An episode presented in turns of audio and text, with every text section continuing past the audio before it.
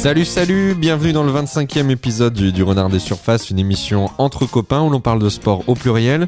Euh, toujours Olivier derrière le micro, euh, ravi de parler avec euh, mes invités de l'actu foot du moment. Et aujourd'hui, même si ça nous fait beaucoup de mal, on va revenir sur la crise brutale qui a marqué la fin des espoirs sportifs de l'Olympique de Marseille dans cette saison en Ligue 1. Qui de mieux pour traiter du sujet qu'un invité qui en a gros sur la patate? Hugo se joint à moi ce soir. Bonsoir Hugo. Salut alors Hugo, on va, on va revenir ensemble aux sources du problème et, euh, et on va reprendre les différents éléments euh, qui, ont, qui ont déclenché la crise qui s'est abattue sur, euh, sur l'OM. Alors tout d'abord, ce, qui, ce qui est venu perturber, on va dire, le, bon équilibre de la saison marseillaise en, Ligue 1 en tout cas. C'était des résultats absolument catastrophiques en, Ligue des Champions.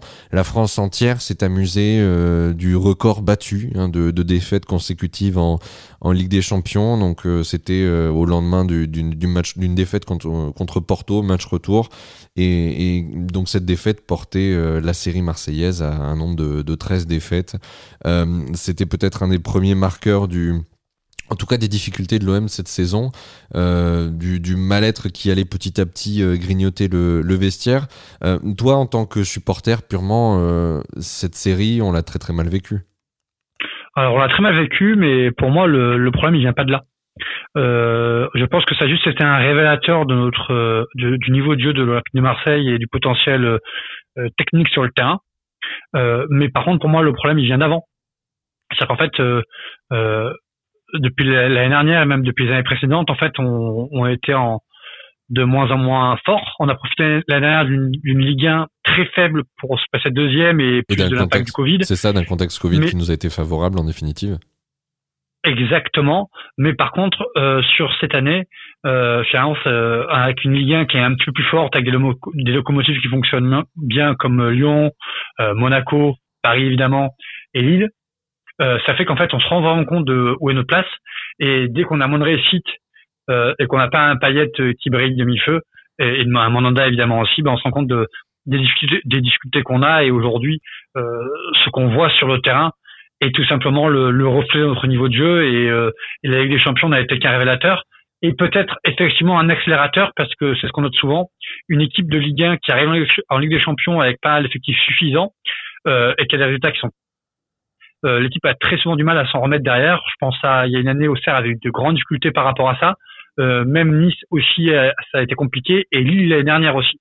C'est vrai que souvent les équipes qui se c'est ça. Souvent, les équipes qui se qualifient en Ligue des Champions et qui ont un effectif qui est un peu trop limité, l'année d'après, c'est un peu compliqué pour eux en championnat. Alors, je vais rebondir là-dessus. Tu parles de l'effectif limité. Euh, alors, ce qui est, vrai, euh, ce qui était vrai au mois de novembre était vrai déjà bien avant parce que je me rappelle que quand on va jouer cette finale d'Europa League sous Rudy Garcia il y a quelques années, on a un effectif qui est déjà extrêmement limité et la difficulté qu'on a cette année-là, c'est de se dire on va jouer une finale de Coupe euh, européenne, mais derrière, on n'a pas la certitude encore de finir troisième et de se qualifier pour une Coupe de l'année d'après. Ça a pas loupé, on a fait la finale, on était juste physiquement, on s'est fait éclater 3-0 et on a été suffisamment juste aussi pour euh, pas être capable de, gagner notre dernier match de championnat et de se faire rappeler la troisième place par Lyon.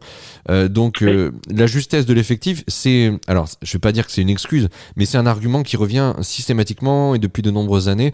oui, on n'a pas une profondeur de banc suffisante, c'est vrai, mais mais moi je l'ai moi j'ai pris comme une claque quand même cette cette, cette, cette fessée en Ligue des Champions parce que même si euh, on est d'accord qu'on n'était pas la meilleure équipe du groupe sur le papier, on était loin d'être euh, d'être capable de prétendre à une deuxième place, c'est sûr.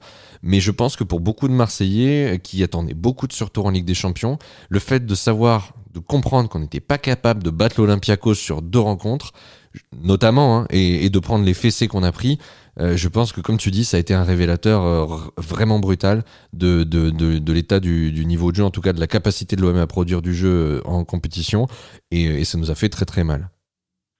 C'est ça. Alors déjà pour revenir sur l'histoire de l'Europa League, il faut pas oublier que cette année-là, on avait notamment Gustavo qui marchait sur l'eau, parce que finalement l'effectif est pas complètement différent. On avait vraiment Gustavo qui marche sur l'eau et on avait également finalement même Adil Rami derrière qui tenait la baraque de manière très très importante.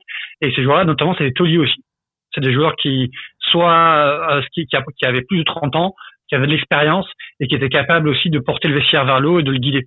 Aujourd'hui, euh, il faut noter que nos tauliers, c'est en paillettes, que paillettes a priori dans le vestiaire, euh, quand, on a, quand, on a, quand on a été capitaine de l'OM et que là on est on est un des leaders à la fois sur le plan mental, à la fois sur le plan technique. Il faut qu'on soit irréprochable le vestiaire pour porter l'équipe vers l'eau et pour montrer l'exemple également. Pour revenir sur cette saison, effectivement, ça a été une déception, mais on s'y attendait finalement. Enfin, on était peu à penser que l'Olympique de Marseille allait pouvoir s'en sortir, avoir des bons résultats en Ligue des Champions. On avait quand même un petit espoir parce que quand on a eu le tirage au sort, euh, l'Olympiakos, euh, c'est loin le Brésil, pas une mauvaise équipe mais loin le Brésil, et euh, Porto, euh, pareil, c'est une équipe, c'est une bonne équipe C'était pas le Real de Madrid quoi, ça aurait pu être pire. Exactement, et puis si, si, on reprend notre dernière série de, de Ligue Champions, c'est-à-dire entre 2005 et 2010, enfin plutôt entre 2007 et 2012, pour être plus précis, pendant ces années-là, chaque fois qu'on jouait contre, contre, on joue que des comme ça. On joue que des tauliers. Exact. Je me rappelle d'un groupe. Exactement. Et puis on avait le. Euh, je me, je me rappelle. Vas-y, tu, tu vas continuer. Vas-y. Et puis après, je te parlerai du groupe dont je me souviens. Vas-y. On avait la possibilité. On avait la. Ces, ces années-là, on avait vraiment la possibilité d'aller chercher des bons résultats.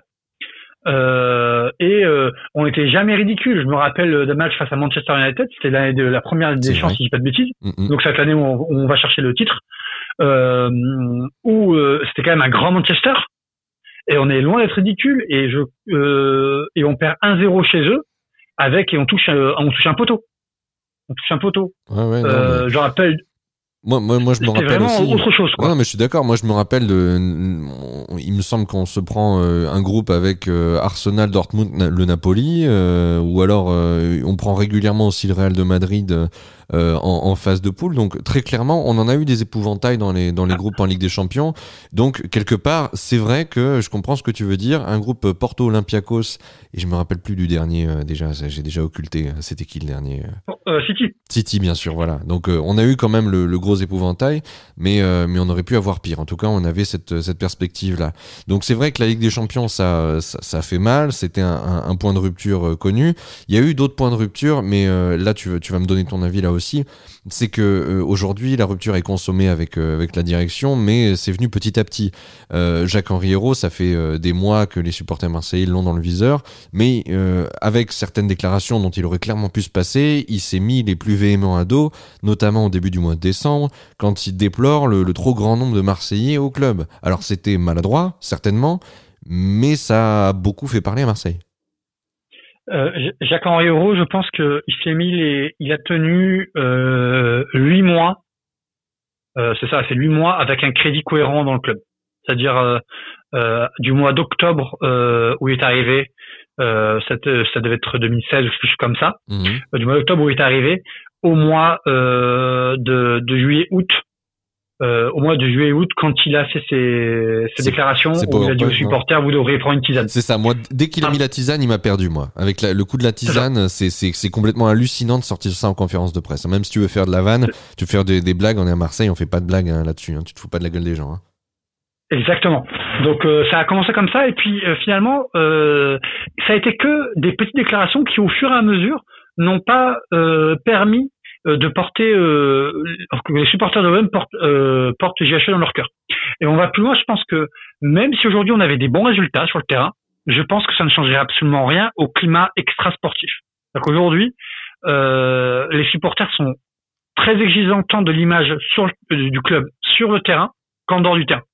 Et je vais sur le terrain, n'en parlons pas, c'est une cata. Ouais, ouais. On n'est pas fier de ce qu'on fait. Et on est euh, dans sur l'extérieur du terrain. Aujourd'hui, euh, Jacques-Henri Hérault, il est complètement à contre-courant. Euh, toutes ses déclarations sont à contre-courant de, de ce qu'il faut faire. Et, et, et, savoir que cette personne a, un, jour géré la communication de grande entreprise, c'est assez perturbant. Ah, ce qui est dur, c'est de se dire que quand même aucune de ces déclarations n'a tendu euh, dans une autre direction que euh, augmenter les tensions. Jamais, jamais de l'apaisement, jamais justement de petites phrases pour dire un, petit mea culpa ou simplement reconnaître, euh, euh voilà, s'être emballé sur certaines déclarations. Non, non, il, il a jamais rétro-pédalé. Il a jamais considéré qu'à Marseille on pouvait prendre les choses à cœur. C'est bizarre. Il est mal tombé parce que justement, s'il y a bien un endroit où tu peux pas prendre la vie des gens à la légère et, et, et en tout cas t'amuser avec euh, avec le le, le, centre de leur intérêt, c'est-à-dire l'OM, hein, parce que c'est un un élément qui est quand même euh, un, facteur liant pour euh, toutes les franges de la société marseillaise. Eh ben malheureusement, il s'est il s'est amusé avec ça et, et clairement il aurait il aurait pas dû. Alors il y a aussi une animosité aussi qui naît euh, et qui est aussi exacerbée par certains médias marseillais. Euh, il y a notamment euh, très régulièrement la Provence, fin novembre, début décembre, qui sort des papiers sur Villas-Boas, euh, en parlant de son incapacité à avoir réussi au Zénith, euh, à Saint-Pétersbourg sur euh, sur une, sa, sa précédente mandature. Euh, je sais qu'à un moment donné, il y a quasiment, il y a presque une altercation euh, où Villas-Boas vient presque aux mains après, je crois, un match contre Rennes à Rennes. Il vient presque aux mains sur le sur le parking du, du, du stade avec un journaliste de la Provence. Et ça, très clairement, ça participe pas non plus à l'apaisement. alors là, c'est le, le rapport groupe versus la presse. Mais très clairement, euh, si tu es coach et que tu veux aller taper un journaliste, c'est qu'il y a un problème hein, au niveau du mental. Quoi. Il y a quelque chose qui va pas. Ça. Après, euh, je pense pas que ce soit euh, cet élément-là qui a euh, posé un problème. Par contre, effectivement, ça traduit d'un climat d'instabilité et d'infranquité dans le club qui finalement a mené à la fin des supporters euh, avant le match retour face à Rennes, euh, qui, a, qui, du coup n'a pas eu lieu. et je pense que par rapport à cet événement, on peut pas euh, dire que Jacques-Henri Hérault est responsable de ce qui s'est passé, mais en tout cas, il a su mettre euh, souffler sur les flammes euh, pour faire en sorte que ça se que ça se passe quand même. et, et malheureusement, même après, il n'a pas tenté d'apaiser les tensions avec cette histoire de d'Agora et de ses, ses, déclarations autour d'un OM plein de magouilles des années précédentes. Euh, c'est quand même euh, très compliqué de. Je pense qu'on a atteint un point de non-retour et tant qu'il quittera pas le club, ça sera compliqué pour les supporters. Alors c'est vrai que. Euh, donc, continue, continue, je t'en prie. Et je pense que voilà, le, le climat euh, global est aujourd'hui au fait que c'est soit les, entre guillemets les supporters qui viendront, soit Jacques-Henri Hérault, mais il faudrait que Franck Mancourt prenne une décision parce que ça peut pas rester en état sur le long terme. Euh, ça va même pas être une question de, de, de, de, perte de passion finalement, parce que je pense que les supporters marseillais ne perdront pas leur passion. Par contre, euh, s'il décide de boycotter euh, Jacques-Henri Hérault, euh, le climat autour du club risque d'être quand même très très compliqué. Ah, tu, parles des supporters très justement parce qu'il y a quelques jours, là, on est au, au, on est au soir du 22 février. La semaine dernière, les, supporters, en tout cas les groupes de supporters, les principaux groupes les plus emblématiques, ont convoqué une, conférence de presse sur le Vieux-Port où ils ont publiquement parlé donc devant devant la presse. Ils ont indiqué voilà être prêts à, se mettre en, retrait de, de simplement de tout euh, tout rapport avec avec l'Olympique de Marseille, de, de complètement se dissocier en fait du projet euh, de Jacques-Henri Hérault dans la mesure où il y a une rupture qui est consommée, ils en appellent au départ de la direction, ils en appellent à la démission de Jacques-Henri. Ils n'ont absolument pas envie de discuter, pas envie de dialoguer. Et euh, tu parlais tout à l'heure, tu, tu parlais de l'exigence des supporters sur l'exemplarité des joueurs sur le terrain dans leur performance et à l'extérieur, elle est d'autant plus forte et exacerbée cette euh, exigence que les supporters n'ont plus accès à la tribune. Ils ne sont que euh, supporters euh, de salon, ils ne sont plus dans leur arène, ils n'acclament plus leurs leur héros, ils sont mais ils sont renvoyés dehors. Donc ils sont, je pense, encore plus tendus parce que ça fait presque un an maintenant qu'ils n'ont plus accès au, au, sein des saints, c'est-à-dire les, les, tribunes du Vélodrome. Donc ça s'est vraiment, ça s'est vraiment enfermé. En tout cas, la situation s'est vraiment aggravée sur donc ce un gros manque de, communication, une mauvaise communication euh, avec les supporters notamment de la part de la direction de l'OM et de Jacques-Henri sur ces petites phrases. Donc il y a eu un problème avec la presse aussi.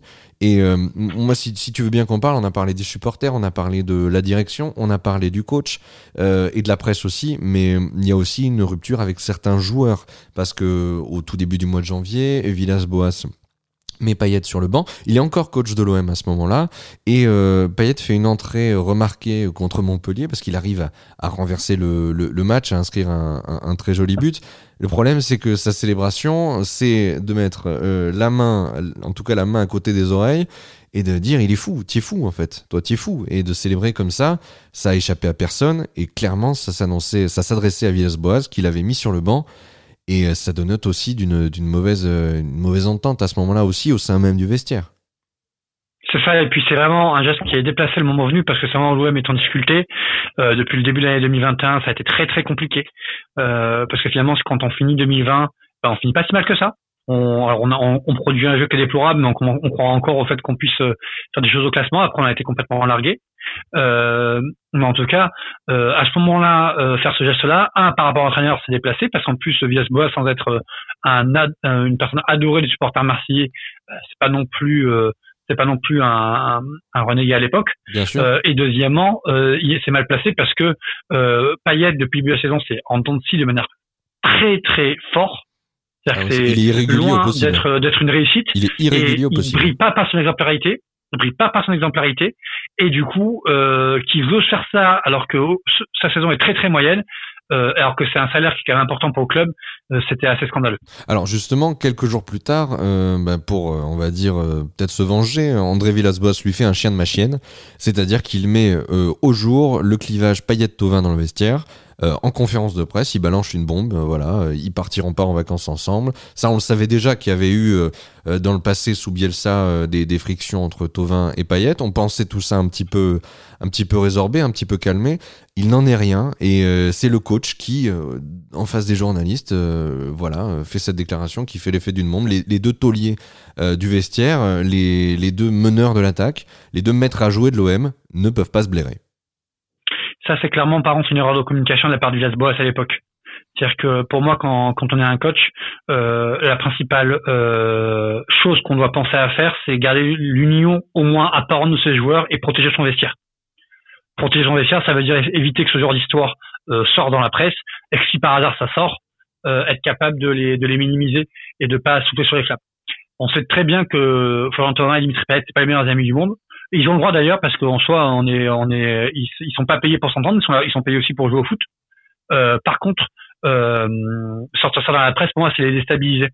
Euh, c'est les déstabiliser, c'est déstabiliser au global tout investir. Ouais, et euh, mine de rien, ça aide personne, ni lui, ni Villas-Boas, ni Payet, ni Tovin, ni le reste du vestiaire euh, à s'exprimer, de faire ce genre de déclaration-là. Non, ça jette le discrédit. Et ça, et ça a également, euh, à mon avis, provoqué. Alors c'est une nouvelle fois, c'est pas, c'est c'est une huile, euh, c'est une, une, goutte d'eau qui a fait déborder le vase, mais euh, on va appeler ça l'insurrection de la commanderie a également été provoquée par euh, par la dispute payet puisque finalement il y avait quand même pas mal de banderoles ce jour-là à Marseille qui était dans le rejet de Payet et de Tovin. Elle intervient quelques jours après, en effet, et euh, comme tu dis, la goutte, d'eau qui, fait déborder le vase, parce que certes, Villas-Boas a balancé de l'huile sur le feu le, le, 22 janvier avec cette déclaration, mais la goutte d'eau qui fait déborder le vase, c'est euh, lui-même qui la verse aussi.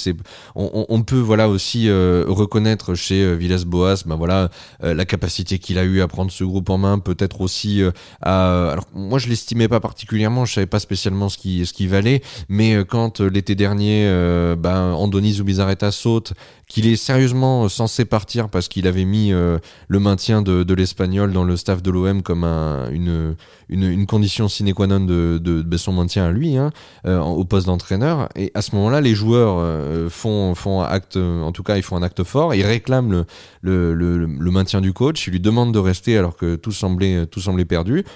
Donc c'est un, mec qui a quand même réussi à se mettre le groupe dans la poche à un moment donné.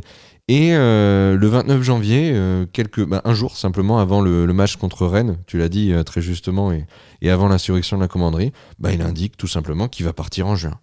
Il le dit, voilà, il répond à la question d'un journaliste, votre futur est acté, partez-vous en juin? Ben, ben oui, je pense. je pense partir en juin. Donc du coup, très clairement, tu rajoutes à ça la sortie sur Tovin Payette quelques jours plus tôt, le coach qui part, les déclarations d'héros, euh, on a soufflé sur les braises, maintenant il balance un, il balance un gros saut de, de, voilà, d'essence dessus, et là ça explose. Ça explose et ça mène au, au, débordement qu'on a connu ensuite. Moi, ce que j'ai trouvé très étonnant, euh, ce que j'ai trouvé très étonnant, c'est finalement que euh, Villas-Boas, l'année précédente, il n'a pas forcément été vanté particulièrement pour ses capacités tactiques. Mhm. Alors, même s'il a fait des bons coups, je me rappelle de deux ou trois matchs où il est capable d'inverser le cours du jeu après trois mi-temps assez moyennes de l'OM en faisant des petites modifications de composition, on va rentrer un, un, ou deux joueurs. Je pense notamment au match euh, OM Bordeaux où on est mené à 0 à la pause et qu'on en difficulté. Euh, donc voilà. Par contre, euh, il avait été vraiment loué pour son management. C'est-à-dire que tout le, on avait vraiment cette image d'un groupe soudé à son entraîneur, d'un groupe qui le respectait, euh, et euh, notamment cette fameuse histoire d'été dernier où tout le club demande, enfin tous les joueurs demandent à Villas-Boas de rester. C'est ça. Ben, ça. ça. rentrait un petit peu dans la belle histoire de Villas-Boas à l'OM finalement à tel point qu'on pensait même que, ça, que si ça se passait correctement cette année, il allait continuer. Bien sûr, bien sûr. Et d'ailleurs, il parlait à un moment d'une prolongation avant même que justement euh, bah, les, les, choses s'enchaînent. Je te rappelle qu'il était, euh, il on, lui, on lui avait posé cette question et il était là, ouais, peut-être, euh, peut-être qu'on peut prolonger. Ça s'est pas du tout passé comme ça en définitive, bien sûr. Exactement. Et donc finalement, au, ce qu'on, il a un peu exposé en plein vol à l'image de son effectif. je pense que lui, comme son effectif était en sur-régime, clairement, on en a parlé un petit peu au début de d'autres points. Euh, lui, comme son effectif était en sur-régime, et euh, ça se ressent euh, sur l'OM aujourd'hui, qui est finalement une équipe moyenne de Ligue 1. Ah, mais je, suis obligé d'amender dans ton sens. Alors, euh, l'OM aujourd'hui, euh, ben, on l'a dit en, préambule, hein, on est obligé de considérer que la saison sportive euh, est foutue, qu'aujourd'hui il n'y a, rien à attendre de, l'OM en termes de, performance sur un, classement final. On peut peut-être faire un coup d'éclat à droite ou à gauche contre un gros sur une réaction d'orgueil, mais en tout cas, je nous le souhaite. Mais, aujourd'hui, voilà, on n'est pas en mesure de d'espérer, d'exiger quoi que ce soit de cette équipe. Euh, elle ne fait euh, elle ne fait que nous décevoir pour l'instant. Alors au, classement, euh, on est septième, 38 points. aux vraiment beaucoup trop loin de, Lille qui a 20 points 20 points de, plus que nous et premier premier de Ligue 1 aujourd'hui à 58 points. Et, voilà même on, on on n'est pas si loin d'un podium. je vais pas dire au-delà d'un podium d'une quatrième place. On pourrait aller chercher une quatrième ou une troisième place. Mais aujourd'hui, est-ce qu'on a vraiment envie de parler de ça? Est-ce qu'on veut pas juste l'apaisement dans notre club euh, euh, retrouver une euh, voilà un petit peu de un petit peu de stabilité. Alors la stabilité, on l'aura peut-être pas tout de suite, mais on a appris là très récemment, toute fin de toute fin de semaine hier, que ben alors sans, sans Paoli, je vais pas me risquer à, balancer son prénom, je parle pas espagnol. Voilà, c'est ça. tous les amis uh-huh. qui auront apprécié Moiskin me feront pas de réflexion cette fois-ci. Mais en tout cas, sans Paoli va bien signer à l'OM. Donc on va avoir un coach euh, voilà avec euh, du caractère, avec euh, de la trempe, hein, comme on a pu en avoir avec Villas-Boas, comme on a pu en avoir avec d'autres encore pour pas les citer. Mais je sais pas jusqu'à quand va durer l'intérim de Nasser Larguette, si on va récupérer euh, Sampaoli à l'intersaison, enfin pas l'intersaison, mais avant, la fin de, notre saison la régulière. Je sais pas Hugo, tu as, peut-être une info? J'ai pas d'infos. A priori, on devrait le récupérer assez rapidement, c'est-à-dire, je pense, maximum début mars, euh, voire euh, dès la fin de semaine.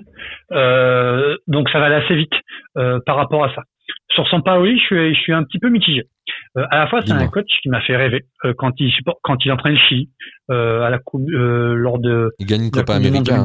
Il gagne une Copa América aussi avec le Il gagne une Copa América et puis moi, j'avais vraiment été impressionné par le niveau tactique et physique du Chili de cette époque-là. Donc voilà.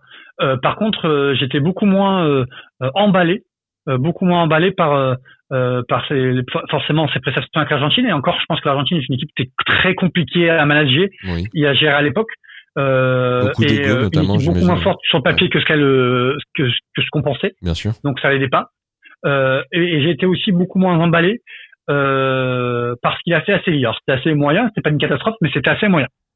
Euh, donc tout ça fait qu'aujourd'hui, euh, je suis pas convaincu. Euh, la question que je me pose, c'est est-ce qu'on a vraiment pris Sampaoli pour un projet sportif À ce moment-là, pourquoi pas? Euh, Parce que Sampaoli, c'est quelqu'un qui a une vraie idée du jeu, donc c'est surtout très intéressant de, de mettre une équipe euh, au-delà de, de que qu'un coach arrive avec des idées très précises mhm. sur ce qu'il veut mettre en place comme jeu, surtout quand c'est un jeu comme ça. Ou est-ce qu'on a pris Sampaoli pour donner, pour reprendre l'expression euh, de héros, une tisane aux supporters? Ouais.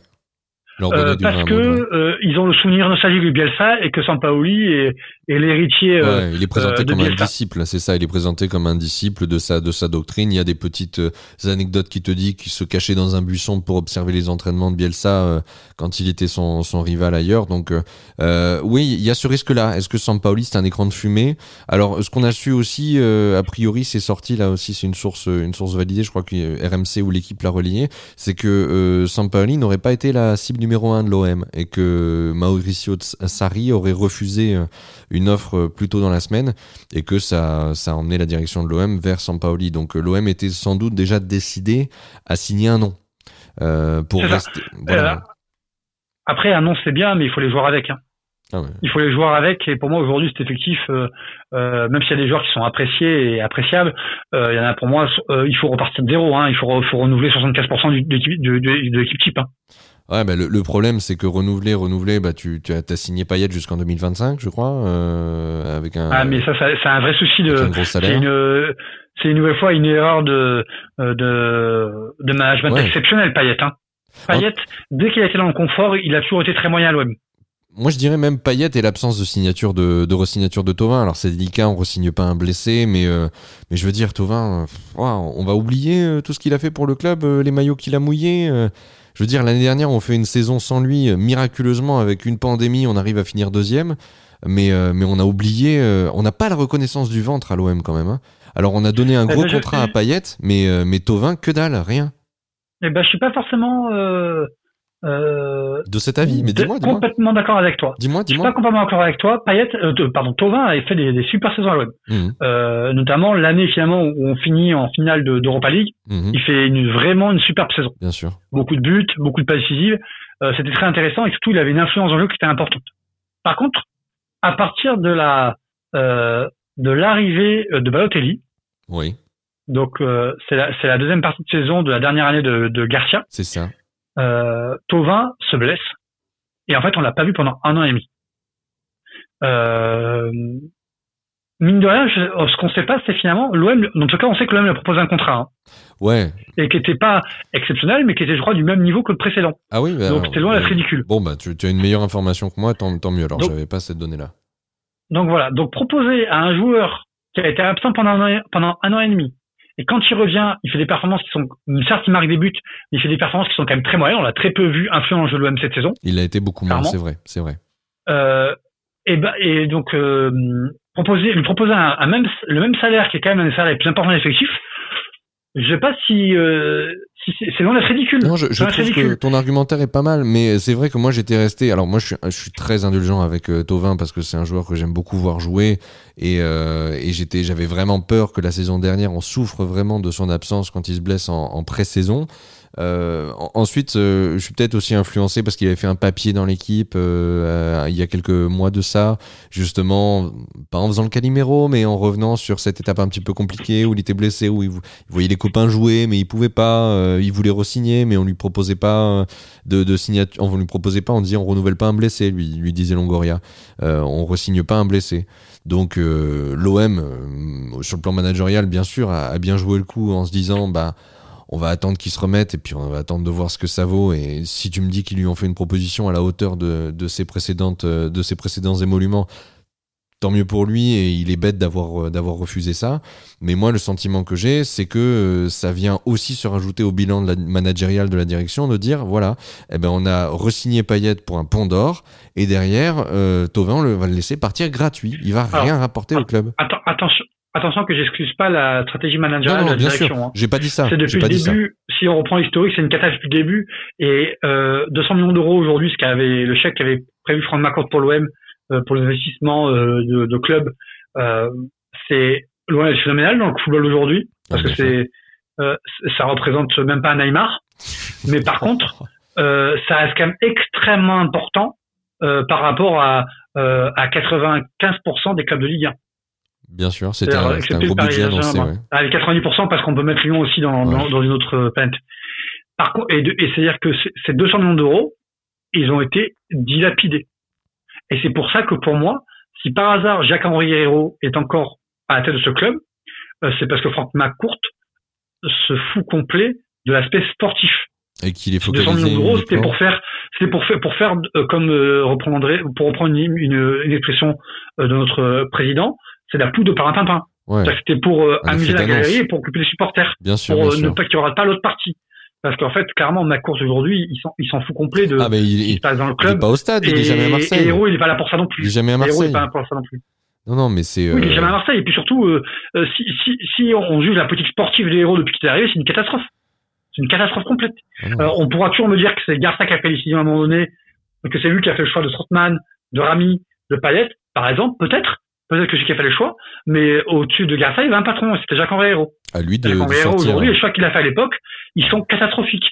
Investir 200 millions d'euros en se disant on va recruter uniquement des joueurs euh, qui ont plus de 30 ans, avec des gros salaires, en pensant que c'est, que c'est ça la stratégie euh, qui va nous faire euh, gagner des titres à long terme, c'est une catastrophe. Radicalement à l'inverse d'ailleurs des stratégies. Avec deux points de, de budget à l'époque, C'est ça, c'est j'allais te dire radicalement à l'inverse de ce qu'a fait ce qu'ont fait Lille et Monaco avec bon la stratégie dite du trading où tu investis sur des joueurs euh, très jeunes avec une faible valeur marchande et tu les fais monter en compétences rapidement. Euh, en tout cas, tu les fais éclater et tu arrives à les à les, les vendre et à réaliser une, une grosse plus-value.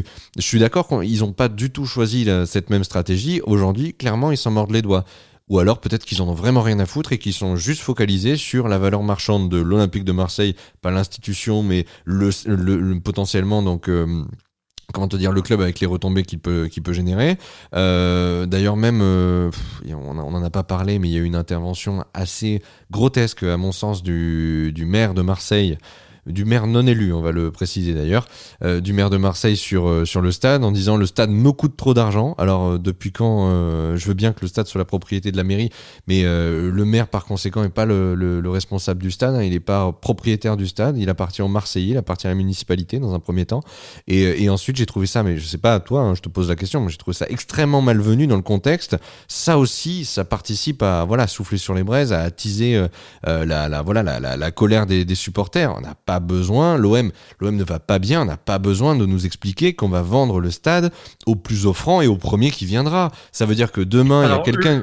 Le, maire, il fait de la politique. Hein. C'est exactement ça. Donc du parce coup, que, parce que le lendemain, il a, il a aussi dit qu'ils vendraient pas le stade à, à, n'importe qui. Oui, ils ont rétro-pédalé, mais c'est un effet d'annonce qui a juste eu, voilà, il, il a gagné son coup, il a fait parler de lui super. Mais derrière, franchement, quel intérêt pour l'OM Voilà, on n'est pas bien. Moi, je pense que dans la stratégie, euh, dans la stratégie immobilière de Franck McCourt, la stratégie expansion de Franck McCourt, il y a de très fortes chances qu'ils vendent, euh, qu'ils vendent, qu'ils vendent, qu'ils qu'ils veuillent acheter le stade. Oui, pour, pour, vendre, pour vendre un package, pour vendre un package. Exactement. Et il faut, il faut, il faut noter qu'à l'époque, euh, quand il avait les Yankees de New York, bon, les Yankees de New York sur sa stabilité n'ont pas fait des grands C'était pas les, c'était pas les Dodgers de Los Angeles euh, je crois pas. Je, je, il faudra vérifier. Mais en tout cas, quand il avait une équipe euh, euh de baseball de, de euh, américaine, ouais, ouais. ouais. Quand il avait une équipe américaine, la certitude, oui, je dois confondre. T'as raison. il faut que je vérifie. Il faut vérifier. T'inquiète. quand, quand, quand il avait son équipe, en tout cas, la, la certitude, c'est qu'à l'époque, ce qu'il a fait, c'est qu'il avait, il, avait acheté, il avait multiplié par 5 entre le prix de l'achat, le prix de vente. Euh, et c'était clairement son projet, notamment en rénovant le stade, en en faisant quelque chose de beaucoup plus euh, moderne, en modernisant la structure du club, enfin en tout cas en faisant de, de son club, euh, enfin de sa franchise plutôt aux États-Unis pour parler avec les bons termes, ouais, ça. en faisant de sa franchise euh, quelque chose de, de un actif beaucoup plus puissant. Et clairement, euh, je sais pas ce qu'il veut faire avec l'OM parce que je sais pas quand est-ce que son projet marseillais va se terminer. Est-ce que c'est à court terme ou à long terme? Il y a souvent des rumeurs, mais qui n'ont jamais été confirmées de volonté de rachat. Euh, mais en tout cas, aujourd'hui, euh, je pense qu'il y a vraiment un projet euh, de valoriser maximum le club pour le vendre à terme. Alors, dans pas, pas forcément dans six mois, mais dans quelques années. Et le pro, et le, avoir le, un être propriétaire d'un stade aujourd'hui, c'est quand même extrêmement important pour le projet. Mais, euh, mais au-delà voilà, de, la, de la vente potentielle du club et qui est, qui est attendue hein, en définitive, euh, est-ce qu'on a quand même, pour essayer, non pas de, voilà, de trouver de la satisfaction à ce moment précis, mais trouver voilà, des, petites, des petites raisons d'espérer un, un, regain de, de, réussite au niveau sportif ou alors des petites satisfactions euh, Est-ce que tu as, est-ce que voilà, voilà tu as peut-être peut un joueur dont tu veux me parler ou quelque chose de positif auquel se raccrocher? ah, ben, J'ai une réflexion globale. Réflexion globale. Moi, je pense que vraiment au niveau de la vente du club, je suis pas sûr que ce soit la solution. Euh, pourquoi? Parce qu'en fait aujourd'hui, si on est vendu, ça sera soit pour euh, euh une autre, euh, un autre propriétaire qui va faire du trading, donc on retombera dans le même système, le cercle vicieux. Euh, soit on tombera sur un prince saoudien qui va concurrencer le Qatar. le problème, c'est qu'aujourd'hui, ben, ce qui se passe au PSG, c'est un petit peu tout ce qu'on rejette, et donc je pense pas que ça soit en adéquation avec les valeurs et la ferveur marseillaise. Mmh. Et donc je suis pas, moi je suis pas forcément pour ça. Euh, moi, j'ai plus envie d'un projet hybride. Euh, moi, ce qui me fait rêver projet aujourd'hui, aujourd'hui, par exemple, c'est l'Atalanta de Bergame. Pourquoi? Parce que c'est une équipe qui finalement depuis quelques années, du moins moins important que l'homme aujourd'hui, et qui depuis quelques années fait des super résultats. Propose un jeu qui est attrayant, qui donne envie, et qui se qualifie en Ligue des Champions dans un championnat qui est bien plus difficile que la Ligue 1.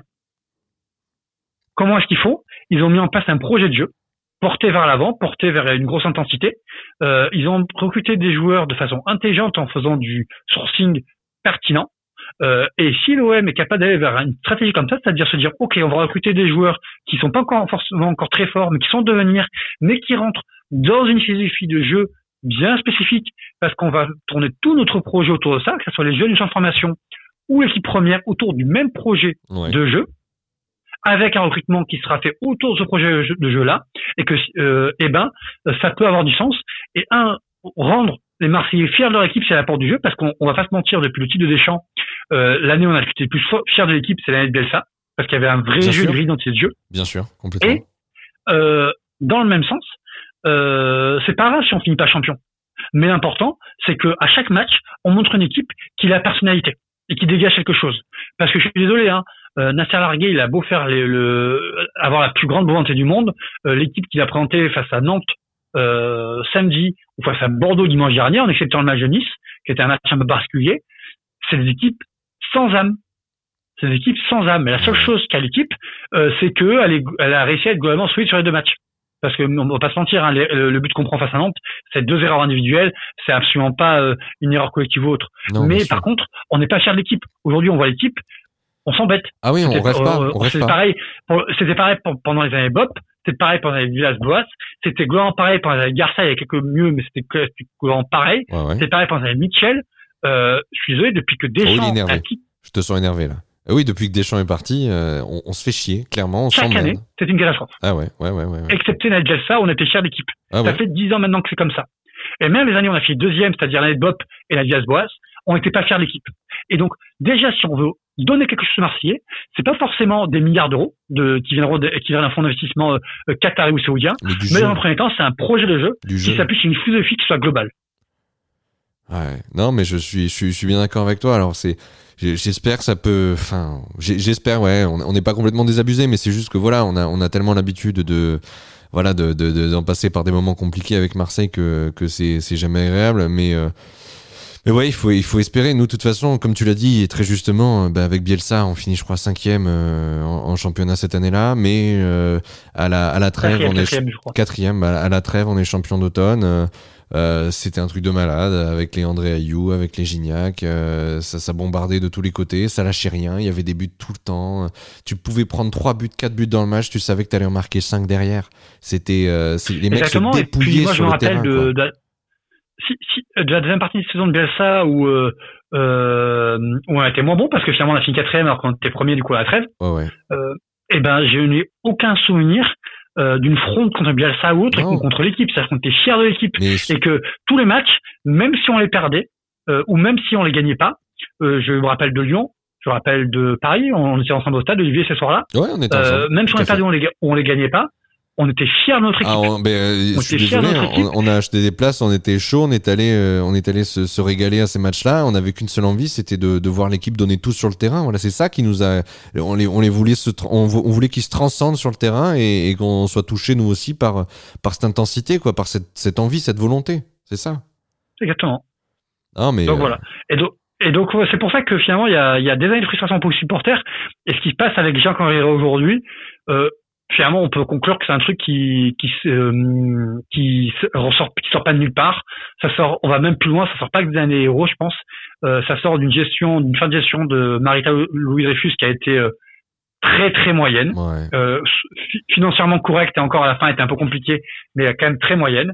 Euh, notamment dans son abri, n'était pas très apprécié. Et Jacques Henri Hérault a accentué ça. Ah mais est-ce qu'il est, est, qu'il est, un peu euh, plus, il, est plus impopulaire encore que la Brune hein, Ah oui, hein. ah oui, bien sûr. Et pourtant, dans Brune, c'est déjà pas mal. Hein, ah oui, c'était un gros stade. Quand même. Et euh, finalement, l'OM se cherche un président depuis déjà des années. Euh, L'OM se cherche un, président depuis déjà des années, et malheureusement, euh, euh, aujourd'hui, tout est à reconstruire dans ce club. C'est pas plus mal. Finalement, moi, je pas, je trouve pas que c'est négatif, mais par contre, il faut qu'on puisse avoir les mains libres pour les reconstruire, c'est-à-dire repartir avec une direction complètement refaite. C'est ça. Alors écoute, euh, voilà, on a parlé tout à l'heure euh, et on va, en parler encore, euh, mais c'est vrai que le, spectre d'une vente du club est, bien sûr omniprésent. Il y a eu beaucoup de rumeurs là en, ce début d'année 2021. Alors en regardant les chiffres, hein, c'est vrai, c'était les, Dodgers de Los Angeles pour revenir sur la, précédente grosse opération commerciale de, de Frank McCourt. Ils les avaient acquis pour 430 millions de dollars et les avait vendus pour euh, la somme record de 2 milliards de dollars, soit une, un bénéfice net, enfin sans rentrer dans le détail de toutes les, dépenses engagées bien sûr, mais 1 milliard 570 millions quand même de, bénéfices pour euh, Frank McCourt et son groupe suite à la, vente des, Dodgers de Los Angeles. Alors c'est sûr que pour 50 millions engagés dans, dans l'achat de l'Olympique de Marseille, euh, s'il en attend 2 milliards, et à mon avis il peut les attendre longtemps. Donc, euh, donc euh, honnêtement, espérons qu'ils vendent, euh, parce que c'est une rumeur qui a été quand même très présente ces derniers temps. Mais le plus tôt sera le mieux en définitive pour, comme tu, le, comme tu l'as très bien dit, qu'on ait les, les, coups des franches et que la nouvelle direction, que les nouveaux dirigeants puissent faire la paix avec les supporters, que les supporters puissent retrouver, une fois que sanitairement parlant, la crise sera passée, et je le souhaite parce que même si ça traîne, bah, il faut que ça arrive parce que sinon, le, voilà, le, les supporters vont, vont, vont être de moins en moins tolérants avec euh, tout ce qui va se passer avec le club. Et il faut vraiment qu'ils retrouvent le terrain. Il faut qu'ils retrouvent le terrain et, puis, les joueurs. Et puis il faut repartir de zéro aussi. Hein. Il faut repartir de zéro au niveau de la stratégie, au niveau des joueurs. Euh, je suis désolé, mais il y a un constat qui est euh, qui est triste, c'est que Hero et là pour on avait été très content de ce qu'il avait fait quand il était arrivé. Mmh. Il avait noué des partenariats avec tous les clubs de la région à l'époque. Oui pour, euh, pour, euh, pour, que les meilleurs joueurs de la région, les meilleurs jeunes de la région, ne partent pas dans d'autres dans d'autres clubs, ah mais à l'Olympique de Marseille. Voilà, qui puissent être intégrés dans les dans les dans les centres de formation et dans les centres de repérage de de, de l'Olympique de Marseille pour. Euh... Ouais, mais tu me diras, c'est joli de faire ça, mais si c'est pour pas signer l'IAG. Euh... Enfin, voilà, c'est un Alors, oui, mais il a dit c'est un cas à part. Peut-être que j'étais assez d'accord avec la direction de l'homme à l'époque de pas le signer parce que s'il y avait des exigences euh, démesurées, parce que oui, c'était le cas, bah, finalement, on avait raison.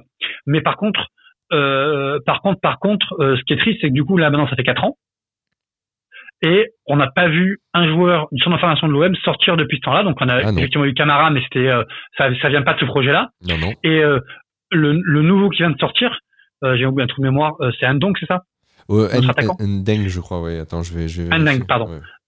Dieng, Dieng, excuse-moi, c'est Dieng, Dieng, pardon. Dieng, ok. Euh, ben, euh, il vient pas du d'un club de la région. Non, non, euh, très clairement pas. Il vient pas d'un club de la région non plus, Dieng. Il vient d'un, il, vient d'une école de foot euh, au Sénégal. Ouais. Ah, il vient d'une école de foot au Sénégal. Et donc, ce qui veut dire par là, et ce qui est assez triste, euh, c'est que du coup, euh, finalement, le travail qu'on a mis en place, qui a coûté de l'argent aussi au club, qui a coûté de l'argent au club, aujourd'hui, on n'en profite absolument pas. On n'en profite absolument pas. Euh, alors que pour le coup, c'est un super projet parce que si on s'amuse à faire une équipe type des joueurs activités qui viennent de la région, euh, elle, a, elle, a, elle, la gueule. Hein. Alors, elle est pas phénoménale, mais elle a la gueule. Ah non, c'est sûr. Euh, ben, moi, je pense à des joueurs comme euh, comme Nasri. C'est un joueur très récent quand même hein, dans, dans, l'histoire de l'OM. Euh, des, des, des minots qui qui, enfin, je veux dire, Nasri, c'était génial. C'est le gars, il est ramasseur de balles euh, quand il est gamin. Euh, et, euh, et, après, voilà, il, pour le coup, lui, il a resigné juste avant de partir à Arsenal. Il resigne avec l'OM pour justement partir pour un, pour un, pour un gros chèque. Et, et pour que Arsenal paye le prix fort. Et, et c'est vrai que ouais, c'est un geste qu'on aimerait voir de la part de certains, mais on aimerait aussi, comme tu l'as dit, bah, voir plus de produits locaux, quoi sortir, sortir du centre de formation, intégrer l'équipe première. Ça, c'est un problème, tu l'as dit, ça fait des années que ça dure. On n'arrive pas, on n'arrive pas, on est obligé d'essayer de s'appuyer, voilà, sur des, sur des talents extérieurs, mais qui se révèlent pas particulièrement être, être super efficaces. C'est, c'est clairement un échec au niveau de la politique menée par la direction, là encore. C'est, c'est un échec euh, de ne pas réussir à faire vivre sa formation. Tout à fait d'accord. Et le vivier, un peu comme les Parisiens, les Parisiens ils ont, ils ont réussi à le faire maintenant. Euh, mais nous, euh, c'est une catastrophe euh, le peu de joueurs qui, qui sortent de notre formation et qui viennent de la région. Ouais, et finalement, ça ferait partie des projets qui donneraient une vraie identité au club. C'est clair, parce que de toute façon, enfin, en, tu parles d'identité, voilà, l'Olympique de Marseille, il est tellement fort de son identité que ben, la moitié de la ville est, est, le, le, cœur serré là, quand il se passe ce genre, ce genre de situation pourrie là, quand on n'avance on, on, pas, quand on est sportivement dans la merde c'est bon pour personne. C'est bon pour personne. Et, et en termes d'orgueil, ça serait génial. Enfin, tu vois, euh, je pense qu'on a tous adoré quand Gignac est venu, euh, est venu jouer à Marseille parce que c'était un, un, gars de, un gars du coin. Euh, Gomis, même s'il a été hué à son, à, son départ, ben, Gomis, pareil, c'est un mec. je te dis une connerie, peut-être Gomis, c'est pas un mec. il est pas né dans la région, je crois. Et, c'est pas impossible, je vérifie. Ouais, je, je, je, me mets une petite note là-dessus, mais il me semble que Gomis Il, est, il, est né, il est né pas loin, je tape Gomis Marseille pour voir un peu. Mais, bref, dans, dans l'idée. Ah oui, il est, il est, né à la Seine-sur-Mer. Il, est voilà, il est né à la Seine-sur-Mer. Donc voilà, c'est quelque part, c'est des mecs qui ont quand même. Voilà, ils ont grandi avec l'OM dans la tête, quoi. Et, et, même, et, même, et même Alexandrini, hein. Aussi, quelle, quelle tristesse, Alexandrini, quelle tristesse. Euh, alors, Alexandrini, ça, ça, ça, a moins collé que ce qu'on espérait à l'OM. Mais par contre, Alexandrini, euh, c'est typiquement le joueur, aujourd'hui. Euh, je sais pas pour comment il, a, il, a, il, il, est pas, il est passé à côté des radars. On a deux exemples. Hein. Jérémy Boga qui, qui flamme en ce moment à Sassuolo. Qui est un, un, qui est un ailier de. Comment tu dis qu'il s'appelle? Comment tu dis qu'il s'appelle? Jérémy Boga, Boga. Qui est un ailier de Sassuolo. Et ben lui, par exemple, euh, il a été euh, formé, euh, il a été formé, il a, il a, il a été dans beaucoup de clubs de jeunes de de la de, de la ville. Ah, mais il a jamais réussi à sortir du, à intégrer le centre de formation, ou en tout cas à en sortir pour intégrer l'OM. C'est, ouais, c'est, c'est quand même assez triste. Exactement. Non, mais surtout quand leur talent est reconnu ailleurs. C'est-à-dire, les mecs, ils font rien. À la limite, je veux bien.